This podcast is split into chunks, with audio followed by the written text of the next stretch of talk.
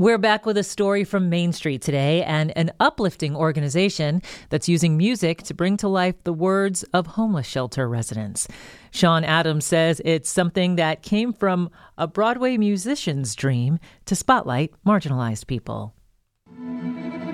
At the intersection of creativity and compassion is this music. The encore reminds me of a day of fishing. We're bringing voice to the voiceless, bringing the voices of marginalized people to center stage, literally. Perhaps you've heard Kelly Hall-Tompkins before, when she was the violin soloist for The Fiddler on the Roof on Broadway.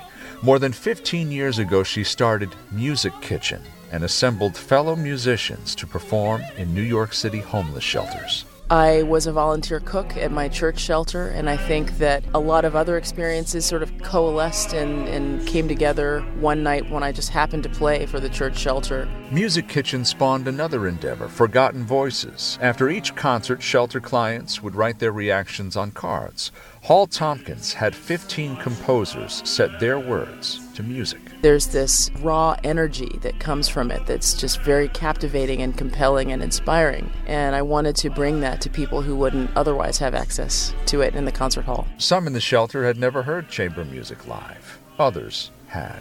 There's no prerequisite for homelessness. Some people are former Carnegie Hall donors and subscribers. Prior to the pandemic, Forgotten Voices was supposed to premiere at Carnegie Hall. Nearly 2 years later, the concert will finally happen, March 31st. That's a powerful motivator to keep me going. Sharing the music at all, and then sharing it with people who really soak it in more, almost more than the concert goers. Sean Adams, WCBS News Radio 880.